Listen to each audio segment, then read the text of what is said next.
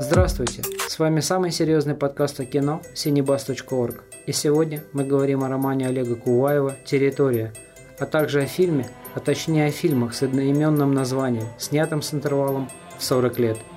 Первый был снят режиссером Александром Суриным с Донатосом Банионисом в главной роли, а второй в 2015 году режиссером Александром Мельником, где главную роль сыграл Константин Лавроненко.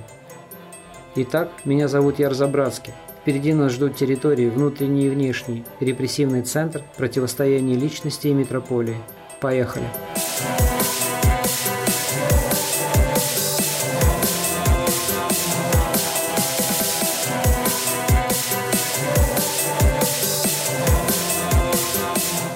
К 1975 году писатель Олег Куваев закончил работу над романом «Территория», Через три года режиссер Александр Сурин впервые экранизировал роман с Донатосом Банионисом в главной роли. А почти через 40 лет, в 2015 году, роман во второй раз интерпретировал режиссер Александр Мельник. Если вы думаете, что дальше будет анализ того, насколько точно воспроизводят обе экранизации дух и буквы романа, их сравнение, схожесть актеров с их экранными прототипами, то можете дальше не читать. Фокус мой направлен на территорию особого рода – запрятанную автором в самом названии и легко находимую по ту сторону территорий. Территория – это не место на карте, это не элемент административно-территориального деления страны, а особый индивидуальный маршрут без окончательной точки прибытия, но в результате способствующий обнаружению важных и жизнетворящих точек внутри человека. Цитата. «Чтобы попасть на территорию, вы должны сесть в самолет, Правда, летом вы можете добраться сюда и на пароходе, месячное плавание среди льда и тумана. Когда кажется, что мир исчез и существует лишь железная палуба, перекличка сирен каравана и ваша каюта. Конец цитаты. Это была цитата из романа Олега Куваева «Территория».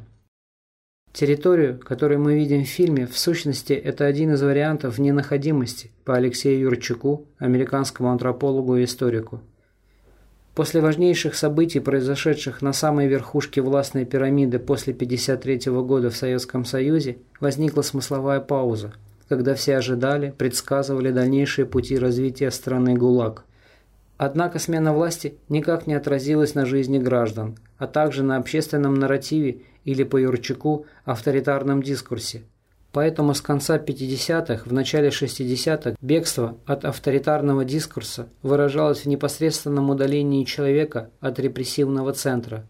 Только через 20 лет оно примет формы бегства в себя, форму внутренней территории, где можно в окружении лживым и агрессивным сохраниться как личность, правда сильно мутируя, что мы видим на примере персонажа Будды или директора Ченкова в исполнении Доната Сабаниониса. Поиски золота на оловоносном участке – это сложнейшая процедура под стать алхимическому процессу извлечения золота из камня. Золото для Будды – это откуп от центра, это возможность остаться на своей территории, остаться самим собой.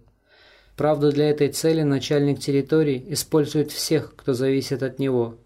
Всех геологов, специалистов, подчиненных и сотрудников – в некотором смысле, по отношению к ним он становится таким же репрессивным центром, как и настоящий центр по отношению к нему. И этот факт, превращенный в моральную категорию, я думаю, катастрофическим образом будет воздействовать на людей в позднюю эпоху развитого совка, воздействовать на внутреннюю территорию и, самое главное и печальное, на личность человека.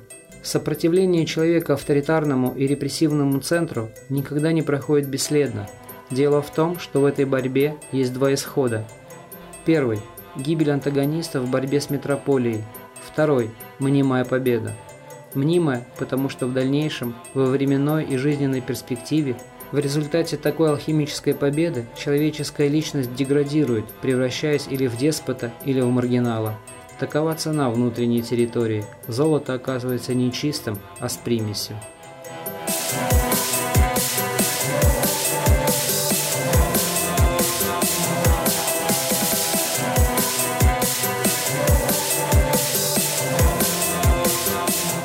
Фильм 1978 года начинается кадром маленького кладбища на холме, где лежат тела тех, кто ушел на периферию по своим одиночным маршрутам в поисках себя и свободы, а также тех, кто, как Варлам Шаламов, Григорий Померанц и сотни тысяч других безвестных жертв, которых насильно привозили в вагонах, на пароходах и гнали по этапам. Экранизация 15 года начинается с эпического кадра Северного моря-океана, покрытого стальным слоем льда. И если картина 78 года – это история поисков себя, личностная драма, создание внутренней территории, то фильм 15 года – это фальшивый эпосик, эпичненькая фальшь, где репрессивный центр вновь берет под контроль любые, всякие, чужие, свободные, неподконтрольные территории – заряжая людей лживыми ожиданиями и мертворожденным энтузиазмом бессмысленных народных строек, байконуров и прочих освоений целинных земель в арктическом космосе.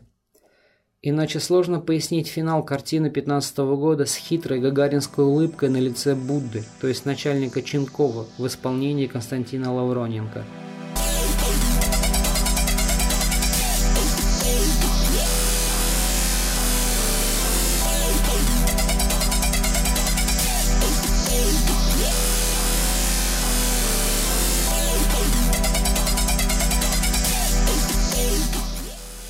Метрополия сделала выводы из ситуации позднего совка и, используя страшилки про лихие 90-е, взяла все территории под контроль, просочившись во внутренние области гибельным ядом псевдоэпоса, переориентируя смыслообразующие и мировоззренческие перспективы человека с будущего на славное прошлое. И еще один момент, который хотелось бы озвучить. Дело в том, что изгоняя человека с его внутренних территорий во внешний мир – Метрополия навязывает человекам иной путь, иную философию существования среди призраков и внеличностных целей. Другими словами, мы переключаемся на решения, на захват, на борьбу территорий физических, географических, обладание которыми нам ничего не дает, а лишь забирает.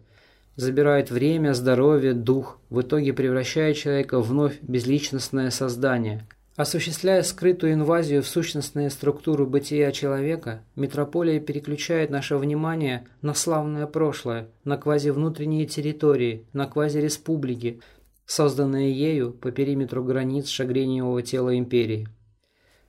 Сегодня коротко и эмоционально. Текстовая версия в описании внизу. Слушайте до конца и подписывайтесь на cinebus.org. С вами, как всегда, был Яр Забрацкий.